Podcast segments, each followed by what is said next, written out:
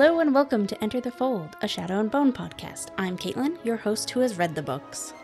And I'm Andy Kay, your host who has not. And I thought this week I'd make you say the episode title because I think that'll be funny.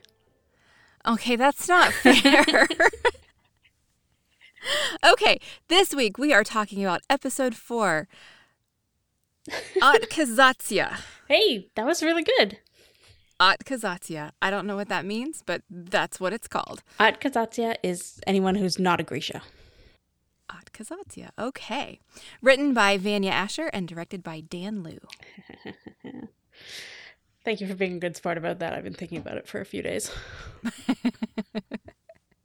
That's funny. The last time that I remember having to say a word or name that I was super uncomfortable with on the podcast, it was way back when we did Serenity on Pop Culturally Deprived. Mhm. And Chiwetel Ejiofor is in that Right. movie. And I watched on repeat like interviews with this guy so that I could just listen to people say his name over and over and over again until I could just say it Yeah. because I had never heard it before. I could I had only seen it written down at that point, and I just practiced and practiced and practiced. So I totally get apprehension about words that appear to be complicated. Yeah. I, the only reason I think I can say Atkazatsia without really stumbling over it is because I've listened to the audiobooks. Oh, see, you cheater! All right. I mean, you could call me I'm reading the books at all. I guess I'm kind of a cheater in this situation. No, that's fair. That's totally fair. All right. Uh, before we get into the discussion of the episode, we actually had um, an interesting email this week from a listener. Um, so thank you, Edgar, um, who said some nice things, which I'm going to skip. And then he says, I hope you might be able to answer questions uh, for me. What do the different color keftas mean? Are they power base or rank base? That's a fantastic question. Yes. And then second question that uh, he says, I looked up a map of the world and the fold is named as the Unsea. Is there any reason for that? I'm going to answer that one first because it's a lot easier to answer. Um, and the answer is basically propaganda, I guess. In the book, it's explained that one of the kings of Ravka, I don't remember if it was the current one or a previous one, started calling it the Unsea and labeling it that way on maps so that people would think crossing it was just like crossing the ocean in a boat. You know, easy, simple, you Oh. should just do it. Merchants, take your wares back and forth. No danger here. Right. No danger at all. Yeah. So that's why that happened. And it kind of caught on, and people call it the unsea, and then they call the ocean the true sea. Even people Okay. outside of Ravka do in the books. Okay. But we haven't seen them do that in a show, right? It is just No. the fold. Yeah, they just call it the fold, although there is an episode called the unsea. Oh, Yeah. okay. So they must at some point then maybe talk about it later. I don't think they do, to the best of my memory. Interesting. Um, so that's that question. Um, so keftas, colors, they are not rank based, although, I mean, the different orders might have something to say about that. They are power based. So Corporalki, that's the order of the living and the dead, they're the ones who wear red keftas. And if there's black embroidery on it, that means they're heart renders. And if there's gray embroidery, that means they're healers. Okay. And then Etherealki is the order of the summoners, and they wear blue keftas. Um, and then if they have pale blue embroidery, they're tide makers, and they summon and control water. If they have red embroidery, they're inferni, and they summon, summon and control fire. And if they are silver embroidery, they're squallers, and they summon and control wind and air currents. It feels like there's a lot more blue keftas than any other color. Hmm. Well, Alina is a summoner, and she wears a blue kefta for a lot of it. So I would think maybe the we see the summoners training together. Okay. and like that's a good point. Yeah, and um, sitting together, I guess. Yeah, because they do kind of in the dining room. They kind of clump together, right? Yeah. Like the reds sit together and the blues sit together. Yeah. Okay. And then there's the Materialki, and that's the order of fabricators, and they wear purple keftas. And a gray embroidery means you're a Durast, which are people who work with like cloth and stone and metal and that sort of thing. And if you have red embroidery, you're an Alkemi, which means you work with like chemicals and you make bombs and poisons and stuff. Have we seen any purple keftas? Um, that's the color that Leigh Bardugo wore in her uh, little cameo. She was wearing a purple kefta. Wow, I have no memory of that. Yeah. Like I have no memory of seeing a purple kefta in this show. Right. Oh, I'm um, gonna have to look for that. sorry. There are three exceptions. Obviously, there is the Darkling who wears black with black embroidery, and you could say that he wears black because he's the general, but really, obviously, it's he's just lent into the aesthetic of being a shadow summoner. Yeah. Um, and then there's Alina, who uh, in this episode we see that the Darkling has made her a black kefta with gold embroidery because she's a sun summoner, sort of, which would signal to everyone else that he holds her at the same, like, to the same level of respect or whatever that he holds himself. Mhm. But she decides not to wear that and stay with her blue kefta that has the gold uh, Mhm. embroidery. So that's what's happening there. And then there is Genya, who wears a white kefta with gold embroidery. And that is because, as she talked about, the Darkling sort of gifted her to the queen when she was a child to be like the queen's own personal Grisha. So the queen dresses her in the same colors as servants. Mm. At least she gets to wear a kefta. Well, yeah. That's all very helpful. That was a great question, and I'm really glad we went over that because I honestly wasn't really sure of the difference myself. Like, I could tell, like, I knew because, like, Ivan and Fedyor are red, and so I was thinking, well, that's more of like a guard color, Right. which is not exactly like it doesn't translate exactly like that, but they are like the more active fighters, I suppose. Heartrenders. And right, well, I I get that now. Yeah. So I, I'm really glad you went through that. Thank you. And I will say, other than the summoners who like, if you summon water, that's it. That's what you do. Um, like if you're a Corporalki, uh, heartrenders and healers, they can usually do either or because it's pretty much the same thing. And all, the only thing that differentiates them is their training. So at one oh. point Oh. in school, they chose which direction that they were either more suited for or had more talent for or whatever. But Okay. generally speaking, if you can do one, you can you can do the other to a degree.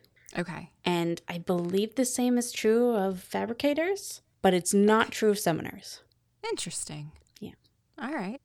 I mean, that kind of makes sense for summoners Yeah. because I mean, water, fire, and air are like super different. right. And then anybody could summon, summon Shadow, and what would be his whole aesthetic then? Exactly. And then there wouldn't be a need for like there wouldn't be just one saint who could summon the sun Yeah. if anybody could do it. So okay, makes perfect sense. Yeah. So thank you very much for your email, Edgar. Uh, especially since it never would have occurred to me to explain that, having read, you know, seven books. Well, I'm super glad you did. All right, on to the episode. All right, so this one we get Mal's voiceover throughout, as opposed to last episode when we got Alina's. So I guess that's nice. I liked it because we're getting a, a different perspective this time, but it mirrors so closely kind of what we were getting last week. hmm Um, I don't like it because I don't like Mal, but that's personal opinions. right. Okay. Did you not like Mal before the show started because of the book, or do you not like show Mal? I don't really. Okay, so um, book Mal I find very boring. Like I don't. I wouldn't even say I dislike him. I'm just like he, blah. Okay. But But you actively dislike this Mal only because there's so much of him, and Oh. and I just sort of because there's not this much Mal in the book. It's first person from Alina's perspective. The book is so way less Mal, and I just feel like I would rather more Alina. Okay. Yeah, there's not a lot of Alina in this episode either. Yeah. So I, I guess I understand that, but I really like how they've set up Alina and Mal's stories to be so similar. hmm I Like they're two sides of the same coin, and I am enjoying that. if I can if I take like a step back and, and look at it objectively, I can appreciate that also. Uh, but every time I the story goes away from like I suppose what I dislike most is when you're adapting a story that is about a woman as like the central figure and then in the adaptation you're like actually let's take this dude and give him a bigger a larger role. Mm, and cut out some of the stuff that the woman had who was and is like the main character. So that Right. kind of bugs me. Uh, there are parts in mal's story in here that I, I do like him but not not most of it. Okay, that's fair. Now i do love mikhail and dubrov they're great Smells like braised lamb. yeah It's great. Yeah. So we find out uh, here at this point, weeks have passed now. Um, yeah So we're, we get a sense of time actually passing, which is nice because last week we were, you know, contemplating do the two timelines match up now or do they not? Because we just had no idea. That's So, yeah. nice. And I, I guess we can assume that Alina spends some weeks training and Mal spends some weeks walking And pining. and pining. Pining, it's very important. Um, I do want to point out here in his video, uh, he show they show a shot of some graffiti on the wall, Yeah. and the graffiti is written in Ravkan, but they do put translations up on the screen, stylized the same way the graffiti is, and I really I liked it. I liked that one a lot too. It didn't take me out of the story at all, and I'm glad that they d- chose to translate it for us. Our saint has arrived. Too late. Mm-hmm. And then a whole bunch of people get Mal, and Mal doesn't, and he's real sad about it. I will say this actor is great. Like he just wears everything on his face. Archie Renaux, he does Mhm. a great job on this one. Yeah. They all do. So I saw um so one of Netflix's Facebook pages uh, this last week has been posting nonstop stuff about Shadow and Bone. And so like each of the actors had like a video where they were just sitting there talking about the world and their character. Mm-hmm. And I, I watched most of them. And uh, I really, really enjoyed Archie's. Oh, okay. So if you have Facebook, I would recommend going to find. Although I'm sure they probably posted them on like Instagram and other places too. Right. Yeah. Um, but it was nice. My I don't even follow. It was I like the Netflix geeked Facebook page, and I mm-hmm. don't even follow that one. But like Facebook knows that Shadow and Bone is something that I'm really into right now, and so it just kept showing them to me. And then I would play one, and then be like, "Oh, you like that one? Watch this one too." and so I just got them all. I worry about that for you because, like, if I'm on my Instagram Explore page, I just get so much Shadow and Bone stuff, and a lot of it is super spoilers. And I'm like, God, I hope this doesn't happen to Mandy. No, I ignore Instagram Oh, that's nice. mostly. Um, and like, I haven't gotten into this side of TikTok yet. So I'm not going to get spoiled there. And I am avoiding Twitter. So it's really just the Facebook stuff. And I was very specific because they were videos. Like, I was kind of, I, I felt certain that because they were cast videos, like introducing you to the world, that they wouldn't be filled with spoilers. Um, but I try to avoid articles slash reviews Oh, okay. because Yes. so many of those do go so deep into comparing it to the book Mm-hmm. and i don't want that information yet so I, I do try to kind of curate what i click on That is smart, especially since I think I mentioned this last week. Pre the show coming out, I read an interview with Ben Barnes where he just gave up one of the secrets of the show, and I was like, dude, what the yeah heck? you, yeah you said that last week so i yeah i'm trying not to do that i did send you that one article about kaz Yeah, that one's um, good. and you said it had some spoilers in it but i didn't pick up on them so that was fine Yes, it was very light spoilers.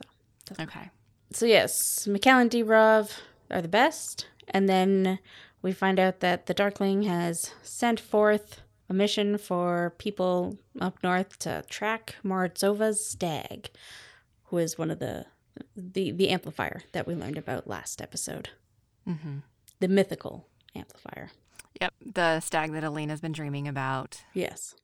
I like the scene. Everybody just starts laughing because these are folks in the First Army and they don't believe in these things. The the Mhm. stag is not real. It's this mythical creature. So, like, why on earth is he trying to get trackers to find it? But Mal immediately volunteers because he recognizes it as Alina's drawing because Alina's been dreaming about the stag since she was a child. And of course, he knows that, right? Mhm. Like, she wrote about it to him in her letter last week. And so, to him, this is a way to get back to Alina Yes. because the reward is a trip to the little palace. Yeah, so I like the idea that he might be thinking, A, it's a way to see her again, but even if he doesn't, it's something that he can do for her. Right. Yes. As it is obviously connected to her since it's her drawing. Right. Um, then we go back to Alina. Genya comes in to get her ready to go riding with Kirigan, which is lovely. Oh, ho, ho. Um, this is another way that you can tell that time has passed because Alina's demeanor is so different than it was last episode. Like Mhm. you can tell she's settled in. She's happy. Happy may not be the right word, but she's not so She doesn't feel out of place quite as much. Right, exactly. And she even says, like, I shouldn't be going writing. I need to go train some more. Yeah. Right? Like, that's where her head is right now. She also finds out that Zoya was sent off the grounds after what she did to Alina. To reassess her priorities. Yeah. Right? Like, talk about punishment. This is where Genya presents her with the black kefta, but Mm-hmm. Alina refuses to wear it and sticks with her her blue. And then when she goes to meet Kirigan, he asks her to call him Alexander. And every book reader loses their mind. Oh my god.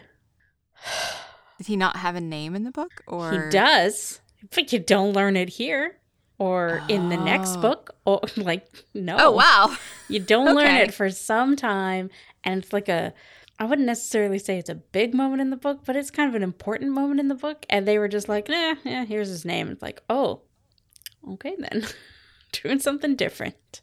I think it's sweet. He's he's trying so hard and we see this later in the episode too. He's trying so hard to relate to her on a personal level and to make her feel at home and comfortable and safe. And I love it. And so I really liked this moment because it was such a small thing. Like I mean apparently his name is not a small thing, but it is. Well, You there- know, in, in the timeline that we have now, it is. Yeah. It's just he is giving her something personal. Like nobody else can call him that. He's the general, right? And the Fjerdans call him the Darkling. But no, he just wants to be Alexander to her. Love it. I will say before that, when he sees that she's in the blue kefta, he says, Are you so anxious to be like everyone else? And I think that's an interesting line too. Well, I mean, he wants her to be like him. Yeah. Or so, or something. All right. so Call me Alexander. And let me tell you, when I say the book readers lost their mind, I mean I have watched some TikToks. they lost their Oh. fucking minds. in a good way or a bad way? oh no, in a bad way. Oh, well, in a bad way. Not in a bad Aw. way, but just in one of those like, oh, you changed the book. Got it. Like, Okay, you- yeah, you- no. You know, because it's like it. It's not necessarily bad, but it's like how. So in this series here, it's it's just different, right? And sometimes when it's different, you're like, oh, but that means we won't get this moment later on. Yeah. I understand. Yeah. I do because I have experienced that exact thing with other adaptations of things that I love. Yeah, Um, we we've talked about it many times in Discovery of Witches, right? that's true. And it's it's such a different experience coming into it without knowing the source material because I watch this and I'm just like, oh my god, I love it. It's wonderful. Everything about it is perfect. And you're watching it like, yeah, it's good, but I feel robbed of this moment that I really wanted and that I was looking forward to. I will And- say I don't feel robbed when I say I like I was the only thing I thought when they said that I was like, "Oh, that's that's different." I didn't feel like I didn't feel robbed at all. And I think it's a good scene and I think they made some good choices here. I just think it's interesting that they didn't save it. Mm. But then we're back with the crows and they have reached East Ravka alive. Yay. Yay. Where else would they be but in a bar? in a bar yeah uh, and i love i love the little quick flashback to the train of all of them screaming and then milo bleeding it's good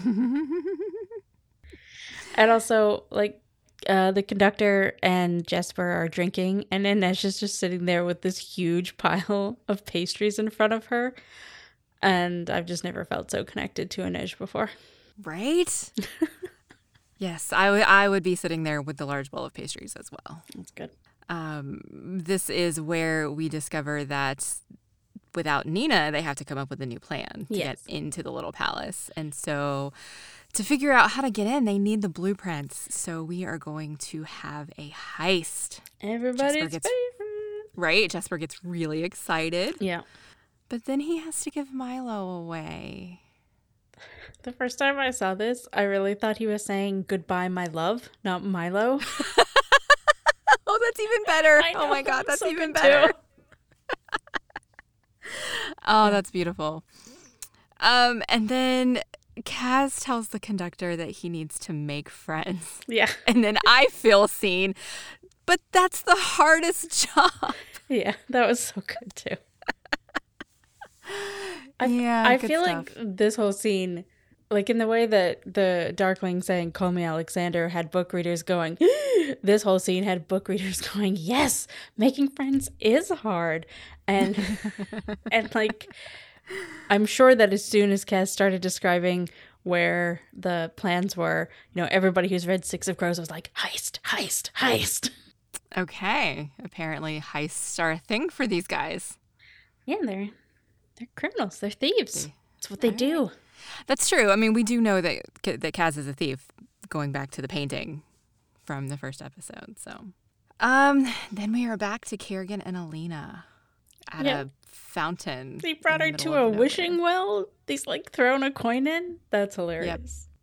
I love this scene. I do. Um, it's not my favorite scene of the episode, but it is a good one Mhm. um, because this is Alina and Kirigan getting to know each other and us getting to know Kirigan. Mhm. Um, so here we finally hear the story of the heretic and how he created the fold, as told by Alina as she learned it growing up. yes. Um, and so that's an interesting story. Um, and and for her, it's only ever just been a story in the history books, right? And so she's kind of cavalier about it, and she's like, "Was I properly schooled?" and things like that. But then you look at Alexander, and he's having an emotional reaction to the story because he's a descendant of the heretic Right. and he says, um, you know, I'm always reminded that I'm part of the problem. He says, I am never seen as the solution, only a reminder of the problem. Um, and then, you know, of course, turns around and puts all of that pressure on Alina and says, You and I are going to change the world. Okay. A couple things I want to emphasize here. I do like that he he says something like the real you has finally emerged. I kind of wish they'd lingered on on that a bit uh cuz I like I feel like there's a good story kind of woven throughout, but it's it's subtle about how uh, we talked about this with with Genya last episode, the episode before.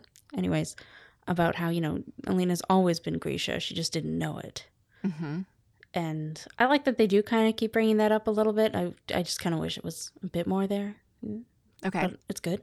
And then when when Alina's telling the the story of how the fold was made, she does mention that he uses the same forbidden power that Moritz overused to create the amplifiers, which kind of begs the question of whether or not the amplifiers are a good idea. To me, Well, I mean, we learn what Baghra feels about amplifiers later in the episode. that's true. But I mean specifically these these mythical ones. Mhm. that were that used that somebody used this forbidden power to create. Yeah. And then yeah, the you and I are going to change the world line is actually one of my favorite Darkling lines, and I'm really glad they kept it. Yeah. I, he actually he says her name in it too, and I love the way he looks at her and says her name here. Yeah. Like he has just wrapped up so much hope into this idea. He has been looking for Alina for so long.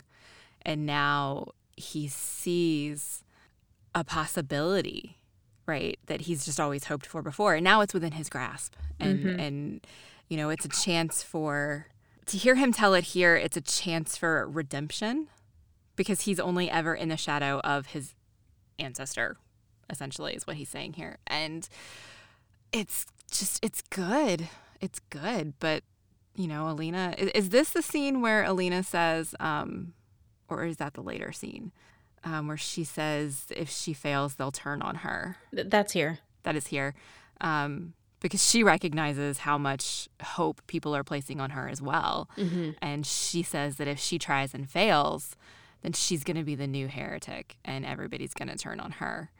And he gets all passionate and he's like, I would never let that happen. Mm-hmm. Come on, he says it just like that too. No, no, it's true. I'm not laughing at you. I'm laughing at him.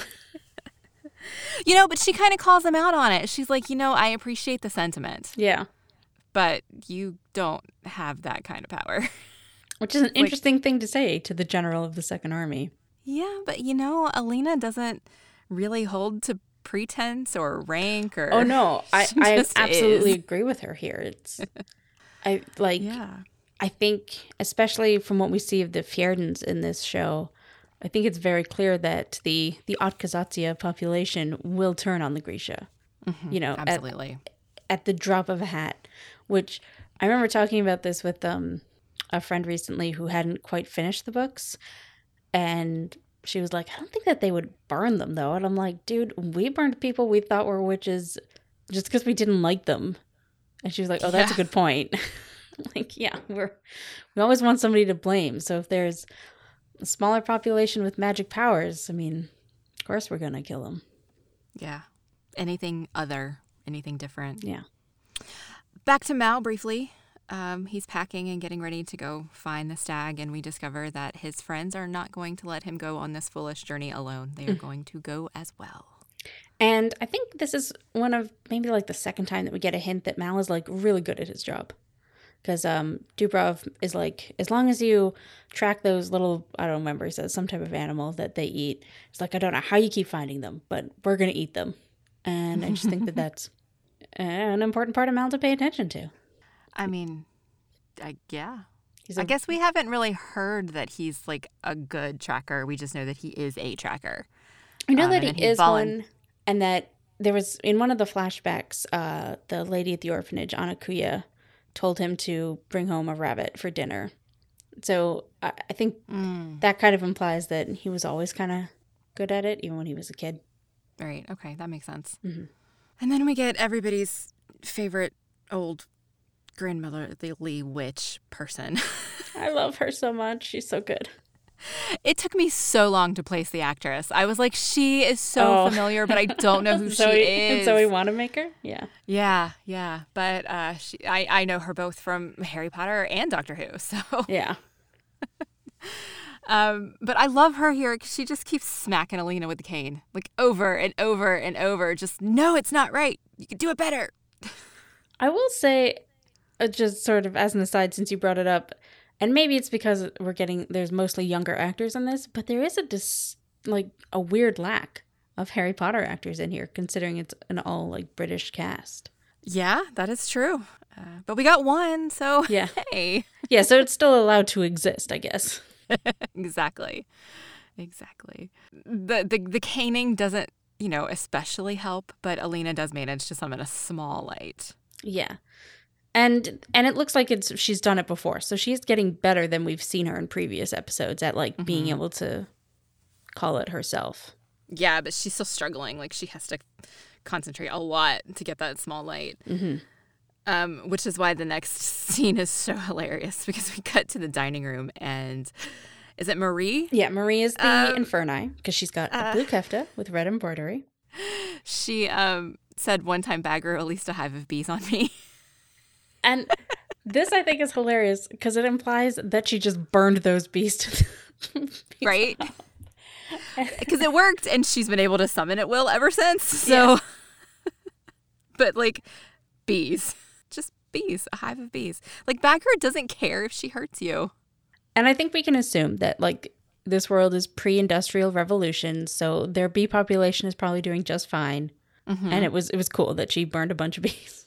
But I Yeah. I do love that that was like I have this idea in my head of almost like when the conductor looked Jesper up and down and was like, "This dude needs a goat." That Baghra looked her up and down and was like, "Bees." Probably, yes. Probably. it's great. It's great.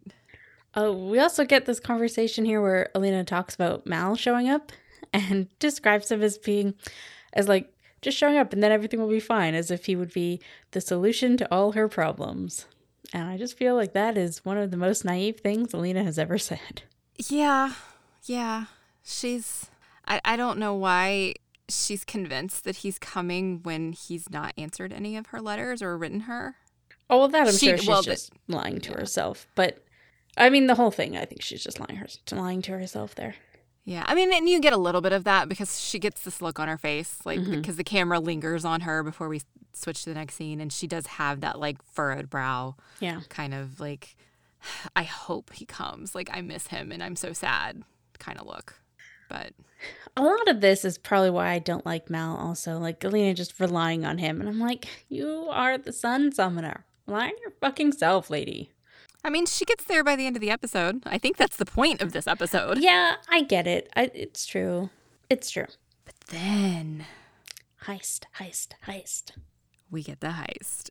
It's so it, it's steampunk Mission Impossible, and it is amazing. Steampunk Mission Impossible. Yes. I love that descriptor of it and them. That's really good. Yeah. And Kaz dressed up as Ivanovsky in that ridiculous hat and like grinning. I'm like, oh my god, Kaz. Kaz doesn't grin. What is happening? But his he's whole good at face is different. Like I I, was like, who is that? It's so good. yeah. Yeah. Um, I was super impressed at Jesper getting Inej out after she gets locked in. Mhm. I was like, oh no, like this is gonna go so terribly. But you know, he had a smart idea and timed his shot to go off when the clock chimed so nobody would hear it. And she got out and it was it was just it was beautiful. Like it was like five minutes of just beauty. Yes, it was. I love them. I want to see them do more crime. Oh, crime is my Yeah, if- favorite. if- If Six of Crows is just all of these guys doing crime, I'm I'm here for that. Well, you know, a there's six of them, not three of them, and uh, because you know six of crows, Fair and enough. it's it's one big crime. Ah, okay. So things go right, things go wrong, but there's always twists and turns, and Well, I mean, this is kind of one big crime because it's all about stealing Alina. stealing Alina. That's true. So, all right. Huh. I just they're sent after. Oh no, never mind. That's spoilers. I, I won't say anything. Okay.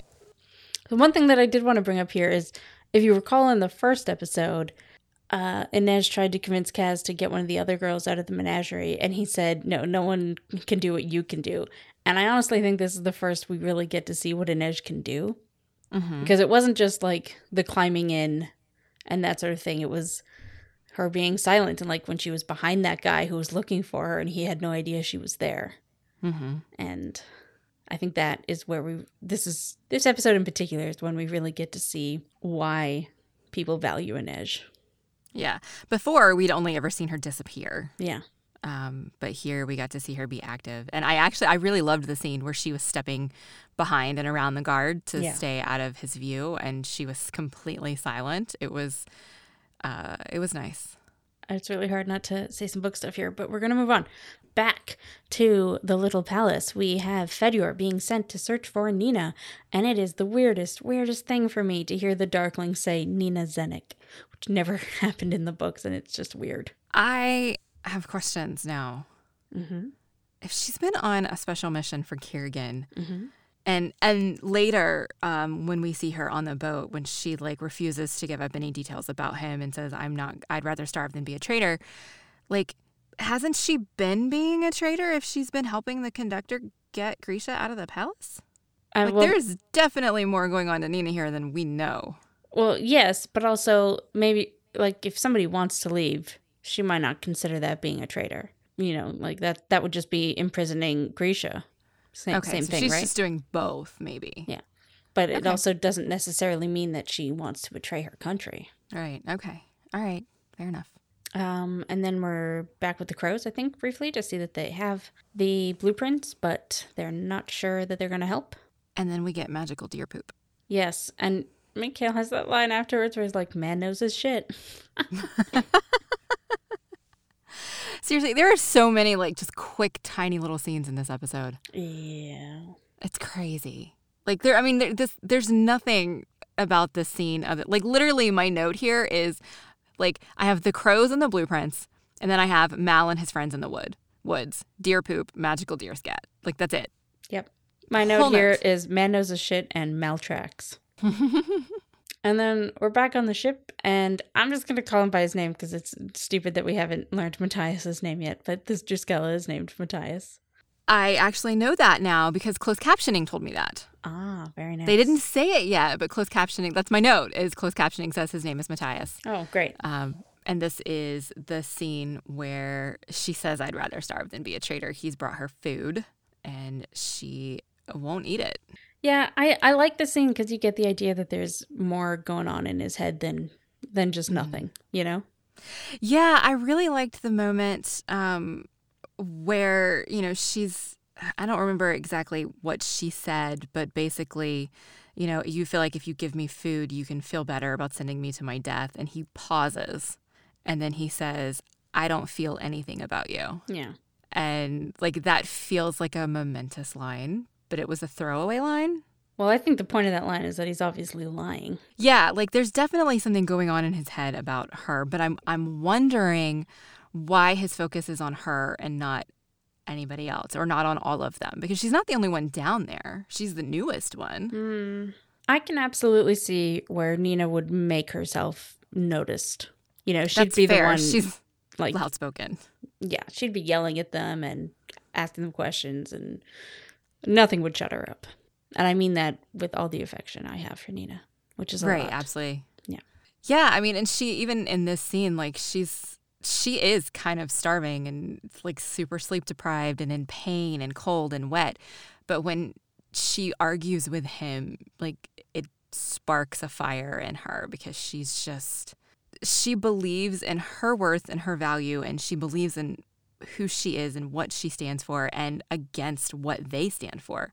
And she's not going to just sit there and let them do that to her without letting her opinions be known. It's very true. And I love Nina. I love her so much. I like her so far. I mean, I, I'm kind of bummed that really all we know about her has been since she's been in captivity. Yeah. But she's so fiery and I love it. Yes. I don't have anything else to add. That was good. Uh, and then we're back with the crows, and we see that the conductor has learned well from his con artist friends, and he gets them into the traveling troupe to the little palace with uh, staging that little accident for the gymnast. Gymnast. Yes. Which is so funny because, like, we saw the accident with the gymnast two scenes ago, Yeah. right? And it just was in the background and we didn't really pay much attention to it. But here we find out what actually happened, which is nice. Nice touch. I also have a quote from Jesper here, and I don't actually remember what made him say that, but he said, I miss Milo. Oh. I think Because, of course, I wrote that down, but I don't remember what the context is. I think it was before um, the conductor came over with the troop dude, and they were all just sitting around like, "What do we do now?" Oh, is this when? Um, I know what it is. Uh, he, they they're looking like, "What do we do now?" And Jesper says something like, "We could open a bar, serve beer to the West Ravkans," Oh, yeah. and then Kazan and Inej say in unison, "Shut up, Jesper." And then Oh. he says, "I miss Milo." Yes, that's what it is. Love it. Yeah. Um, I also really love uh, Jesper kissing at himself in the mirror before he shoots the card. Yeah, Jesper's always Jesper. It's beautiful. It's good. And then he kisses the gun too. hmm Um, and Kaz decides that he is not going to perform on the stage. He will figure his own way into the little palace. And we get to see Inej perform too, which I guess is uh, learning a little bit about who she was before she was sold to a brothel. Yeah. And she does it perfectly. Yeah. So uh, then we're back to Alina and Baghra.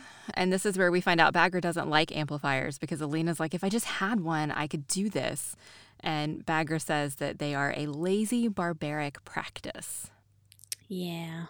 And then we find out more about the day the testers came to the orphanage. And it turns out it's a different story than what they've led us to believe so far. Yeah, it is weird. And also, I just liked this way better in the book. This is weird.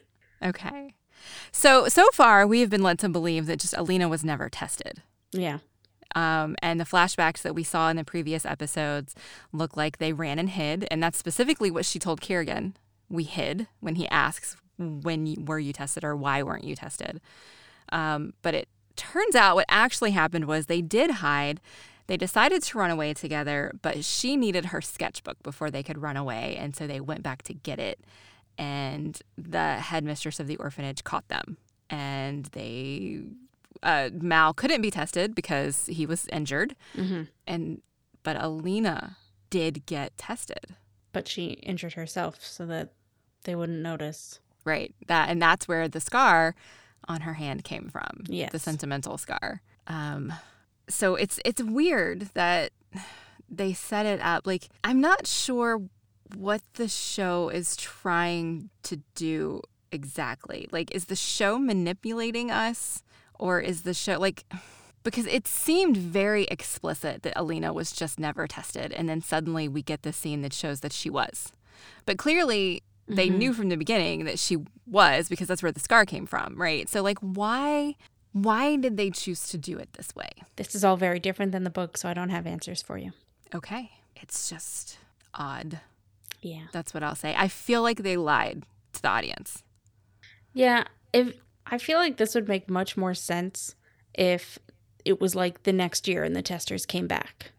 You know, like they hid that first year and then the sec and then the next year they came back. But it's not because Mal was injured in that original flashback and he's also Yeah. injured here. So Yeah, no, it's definitely the same year. Yeah. So um, I don't know if it's lazy writing or if they're intentionally choosing to lie to the audience for some reason.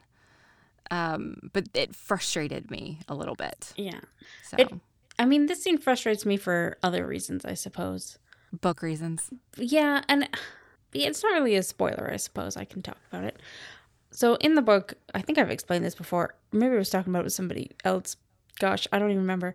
Um, to be tested. Well, you said that the testing was different in the book. Yeah. So so there's more than one. Like there are other Grisha who are also amplifiers in the book, and it's the amplifiers that go around and they just over it because I've talked about them touching children before. Yes, because not the bad way. yes, not in the bad way, right?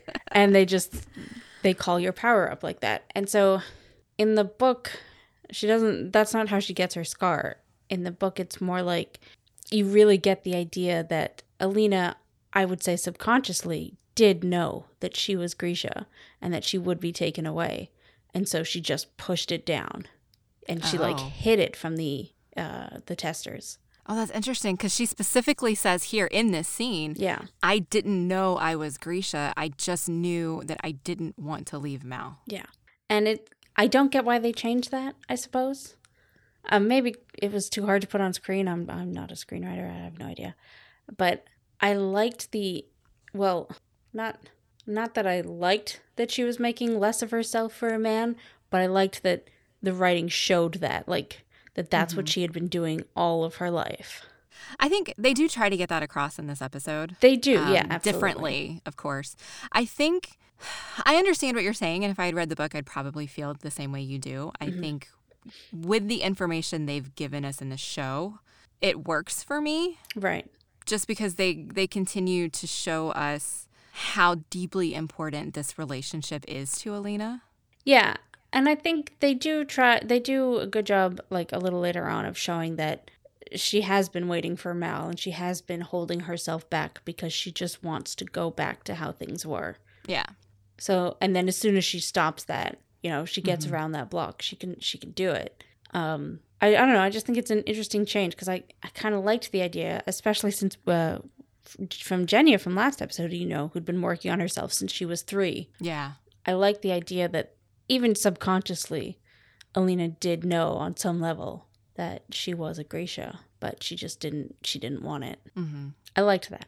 One last thing before we leave Baghra. Baghra is brutal. Like not even just with like the cane, Mm-hmm. right? With her words. Like she is she does not hold back here. She says, "How many more Ravkan children will be orphaned in this war because you were afraid to face the truth?" Yeah, Like that's hard. I will actually bring up that uh, I don't. I'm like ninety percent sure this is not true in the books, but like I was on the. I was just on Instagram today and I was watching the official Shadow and Bone accounts, like their stories, and they've been doing this thing where they like like quiz the people, and, and they were quizzing people on what Ravkan words meant, and oh, I just lost it. otkazat'sya came up, and in their stories they said that it meant both non-Grisha, but it also meant orphan Oh, which is I'm I'm fairly certain that that doesn't come up in the book that it just means people who are not Grisha.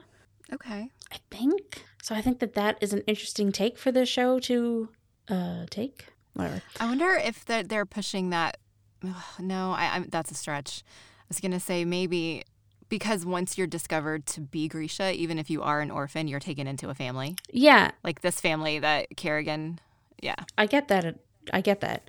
Um, it just seems strange. And like, if that were true, it would give even more of a reason for non-Grisha to hate them. That Grisha referred to them all as orphans. Like, ugh.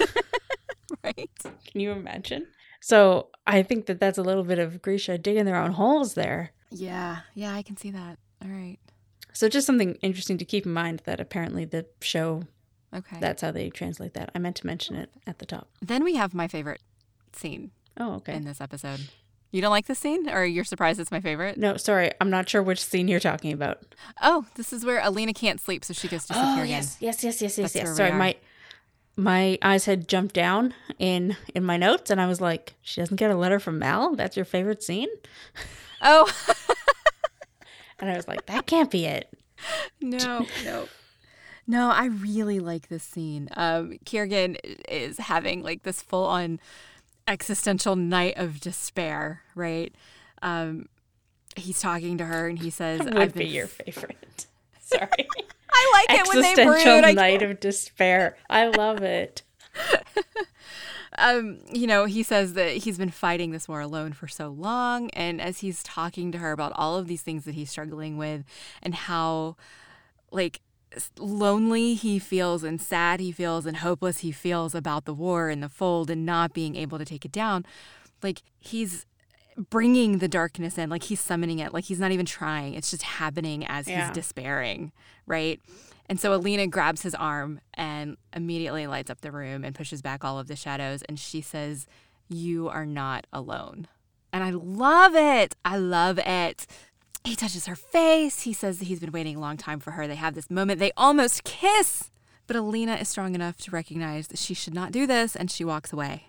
I also really Which like high five to her. Yeah, It's a very good scene, and I like the music is really good in this scene. The shots are really good. The one with them standing on opposite sides of the door, Yes. that Ben one's Barnes really is just- good. God, Ben Barnes is beautiful.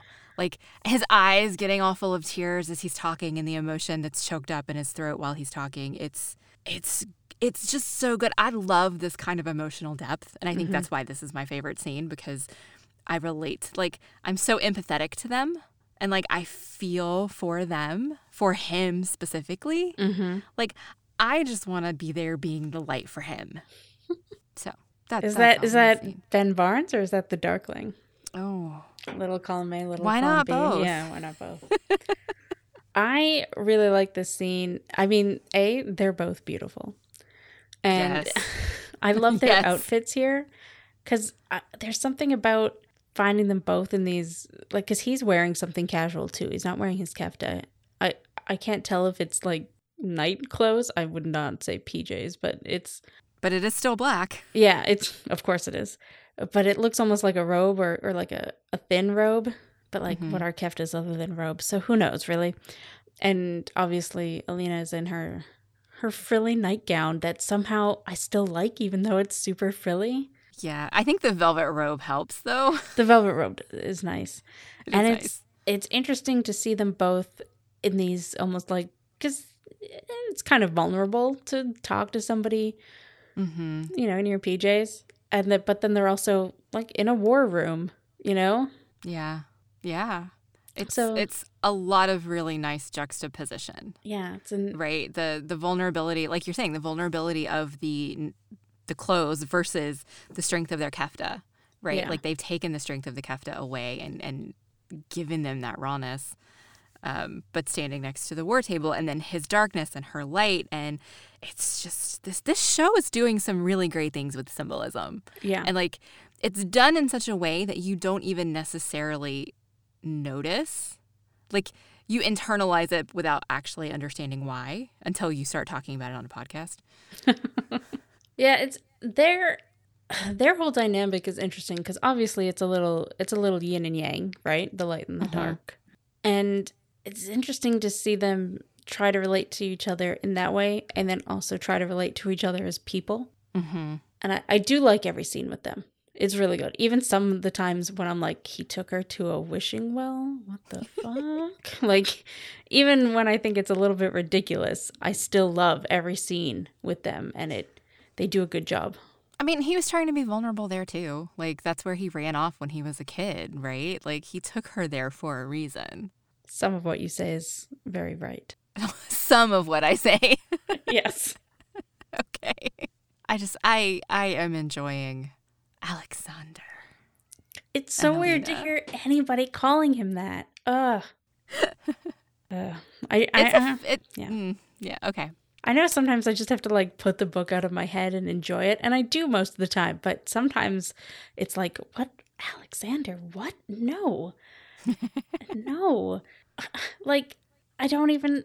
I don't know. The fact that he said it here to me kind of just makes me think it's gonna take take uh, take a huge emotional moment out of something that happens later. But maybe not. Maybe maybe I just don't have enough faith. Like it, I don't know. Whatever. I feel like they've been really strong with these emotional moments. So, I, whatever it is, Mm. it'll probably be different, but I think they'll still manage. I think they'll manage. Yeah, and like if they ever get to it, like the moment I'm thinking of would be at the very, very end of season three, you know? So Oh, wow. Okay. it's not like it's not like other things might change things, blah blah blah blah blah. Anyways, we should move on. We were talking about this scene a lot. Which to be fair, it's a good scene. So Good scene.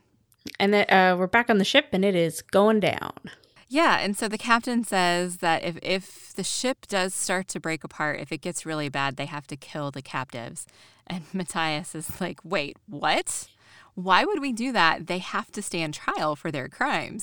Which is such a wonderfully naive thing for him to say. I think that's a really great Matthias line because Matthias is always this weird juxtaposition of elite soldier and naive boy. Mm, And I like that about him okay. to a degree. Yep. Um my next note just says Mal in the snow, so I have no idea what happens. Um, it's just they're just walking along. Dubrov has a dead animal on his back, which took me like a good five minutes to figure out. Because he just had this hump on his back. Oh. And I was like, what is happening there? I'm like, oh, it's a dead animal. And he's just carrying it. That's cool. But yeah. And then we're back with Alina, and she still has no letters from Mal. And then this is where maybe Alina realizes that she's been denying herself for a man. Yeah, she has her own moment of it's it's an existential moment of despair, but this one's during the day, which I guess fits for a sun summoner. right? Yeah. So she believes that Mal's left her behind because she's Grisha. Um, and it's the way that they show this, the montage of moments of their life where, like, they're moments that they've shown us before to show the strength of their bond.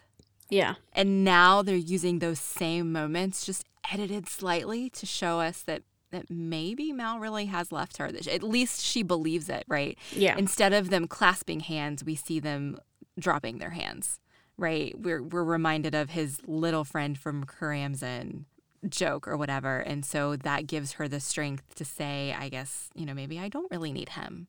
You know, I don't need to hold back. And so she goes back to Baghra and she manages to summon a medium sized ball of Yeah. light instead of the tiny one.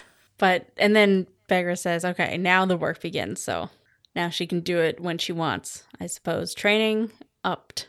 Yeah, level, she leveled up, um, but she still has a long ways to go because that ball was still nowhere near the size of what she could do when she's touching Kirigan.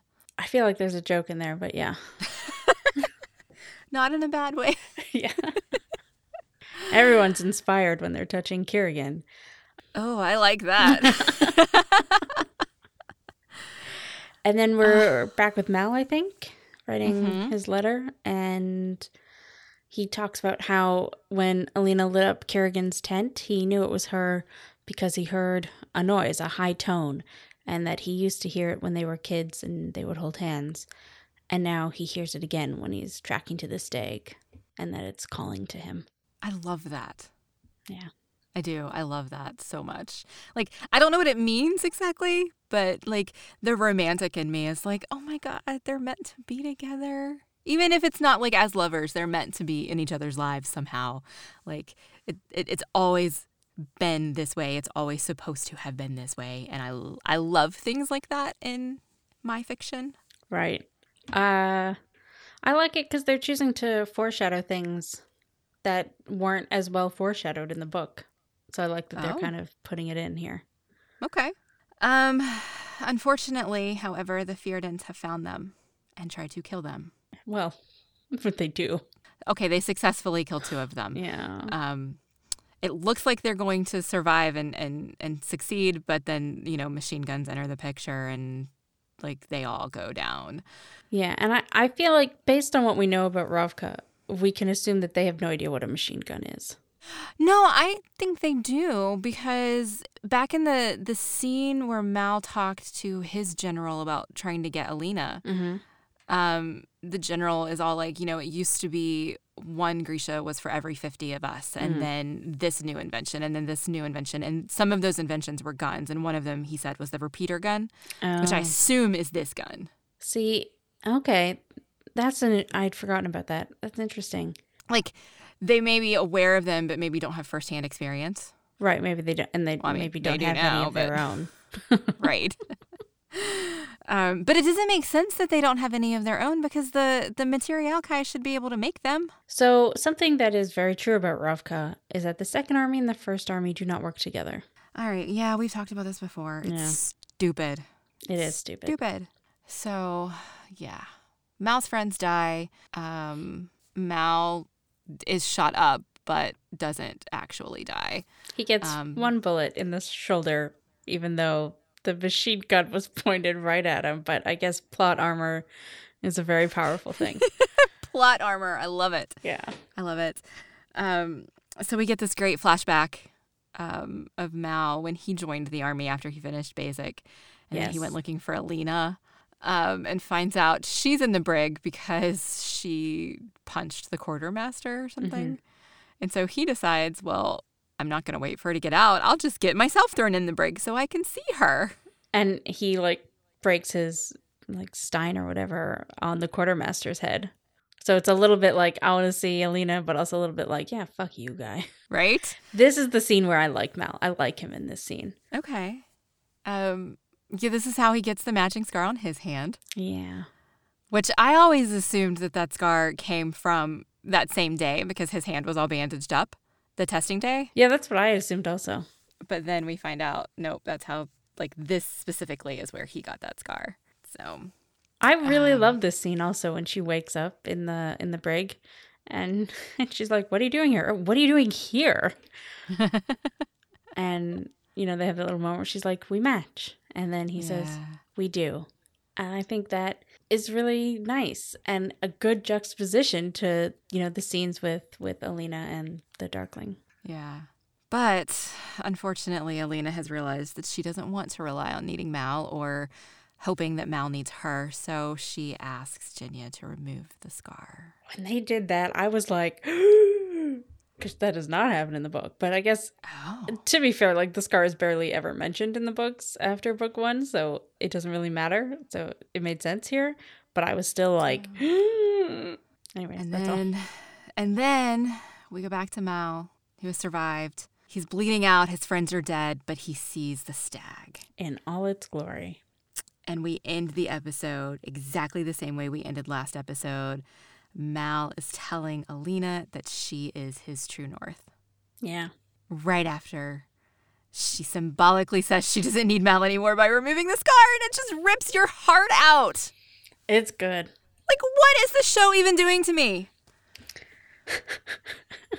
Making you feel emotions, apparently. Oh my God, it makes me feel so many feels. It's killing me. It's killing me. All right. Before anything else, we have episode MVP. Well, I mean, I kind of want it to be Milo again just because we got Milo flashbacks, but Milo wasn't actually in this episode, so I don't he think was he can in be. the goodbye scene with Jesper. With his little bullet to remember Jesper by.